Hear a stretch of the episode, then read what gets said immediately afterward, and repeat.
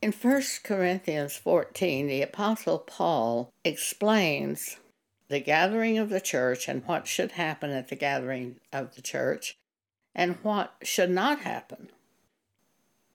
And he says in 1 Corinthians 14, verses 34 35, Let your women keep silence in the churches, for it is not permitted for them to speak, but they are commanded to be under obedience, as also saith the law. And if they will learn anything, let them ask their husbands at home, for it is a shame for women to speak in the church. After I was born again, I was taken into heaven twice, where the exact same experience happened to me. I knew I was with God, with Christ, with the Holy Spirit. I saw no images, physical images. It was strictly an experience in spirit. At that time, I was merged into the body of Jesus God and the Holy Spirit witnessing. And it was exactly the same the second time. I thought at first this happened to all people who were born again. When I found out that was not the case, I didn't know what to think.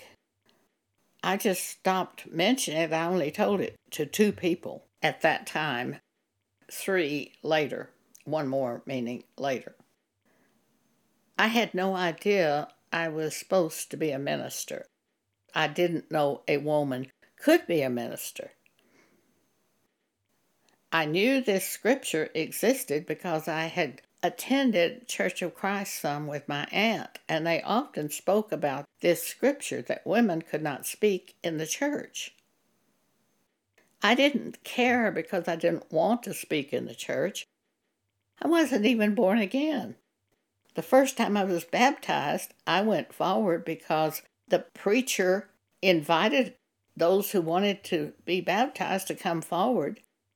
I went forward more on emotion than anything else. I certainly hadn't heard anything from the Holy Spirit. After I was baptized, my life didn't change at all. I was just pursuing my own desires and ambitions. When I was 37 years old, I was reading a book about sin, and God spoke to me and said, Joan, you know those mistakes you've been making all these years? Those weren't mistakes, those were sins. And I said, Oh, sins! I thought they were mistakes. When we are born again, the Holy Spirit brings truth of God to us and causes us to be born again. Then I was born again after I was 37. Later, I was baptized a second time in water. But I was born again by the Holy Spirit speaking the Word of God to me, speaking the truth to me the second time. I knew this scripture let women keep silence in the churches. I knew it from the Church of Christ teachings. Now, God begins to reveal to me that I'm going to be a minister, that I'm called to be a minister. And I turned to God and I said, How can this be? How could I be a minister when Paul said, Let your women keep silence in the churches? Instantly, I heard these words. Look at what these women were doing when Paul spoke that. Well, it was obvious they were asking questions at church. Let your women keep silence in the churches, for it's not permitted unto them to speak, but they are commanded to be under obedience, as also saith the law. And if they will learn anything, there's where you see the questions being asked. Let them ask their husbands at home, for it's a shame for women to speak in the church. And from what happened to me, I have to assume that God is saying they were disrupting the church service. Now, I've seen women do this, and if I had been in charge, I would have stopped it, so I'm in total agreement with Paul. I attended a non denominational church one time, and the pastor was teaching the Sunday school class. All of a sudden, a woman jumped up and waved her hands in the air and screamed, Praise the Lord, praise the Lord, praise the Lord. And she began running around the room saying, Praise the Lord. And the people were laughing, the pastor was excited, and I was horrified. This was not of God, disrupting a church service. She had some kind of false emotion. They thought it was the Holy Spirit. I didn't say anything, but I would have stopped her if it had been my meeting. And when I got out to the car, I said to God, I know this cannot be the Holy Spirit. I know this woman was out of order in what she did. And God took me to 1 Corinthians chapter 14. Look at verse 40. 1 Corinthians chapter 14 verse 40. Let all things be done decently and in order. I knew God was showing me this woman was out of order. And this was not the Holy Spirit, it was some other spirit. God took me to another scripture concerning women speaking in the church. Acts 21. This was Travels of Paul's company.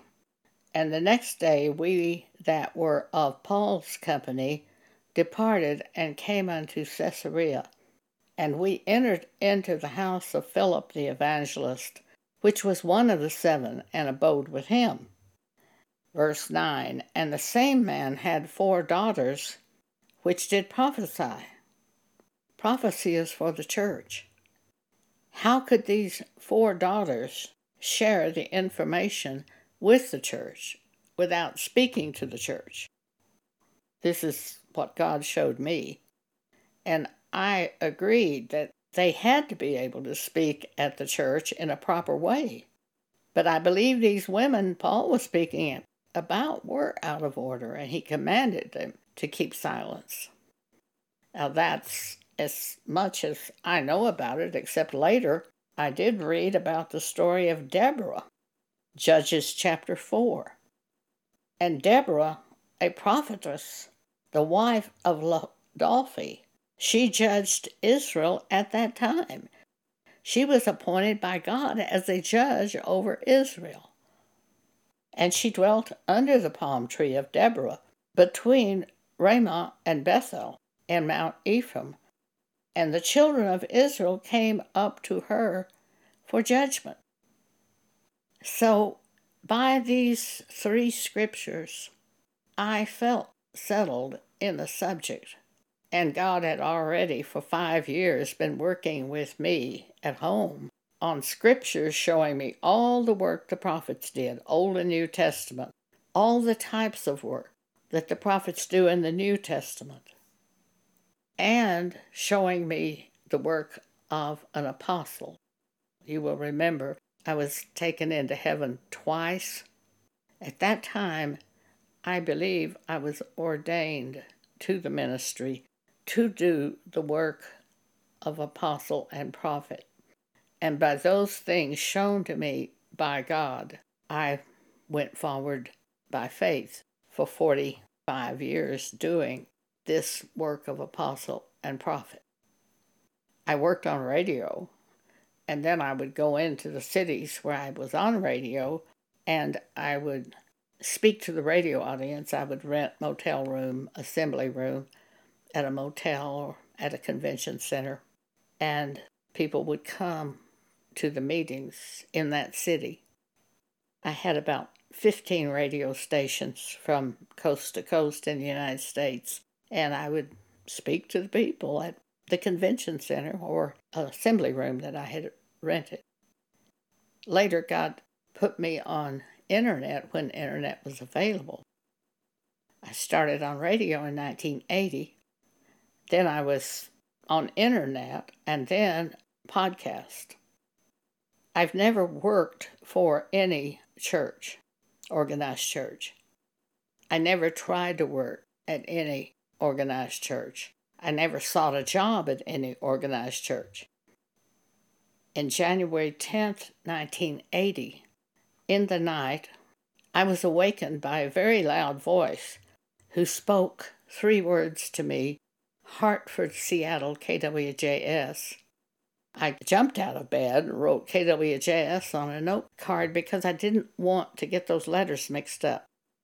I felt they were call letters to either radio or television. And I had been being trained by God for the ministry for the previous five years. I owned a little business and supported myself during those years. A man came to my shop in 1979. He was from our church group, and he said he was a prophet.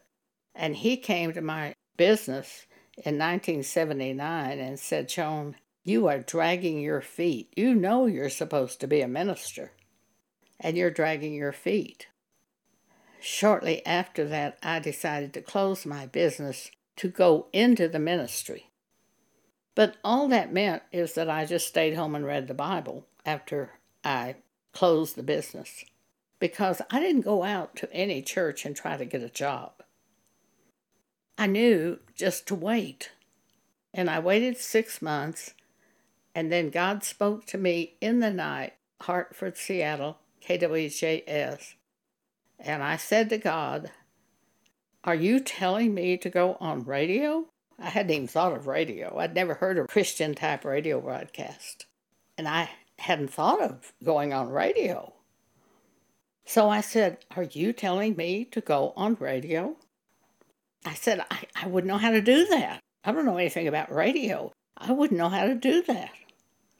And I heard call the radio station manager. God had trained me to hear the Holy Spirit when He spoke to me, and I knew that was the Holy Spirit.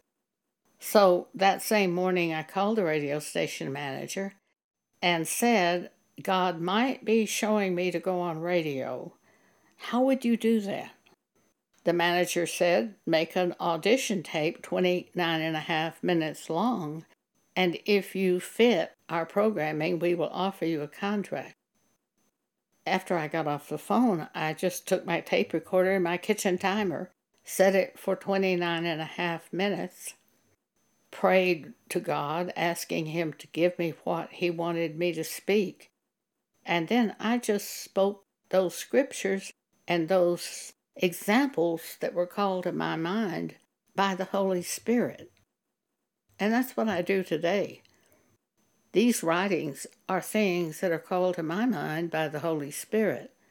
And when I speak a podcast, I might be in the middle of the podcast speaking of something God has shown me to speak, and then another scripture comes to my mind, or another experience comes to my mind, and I share that with you.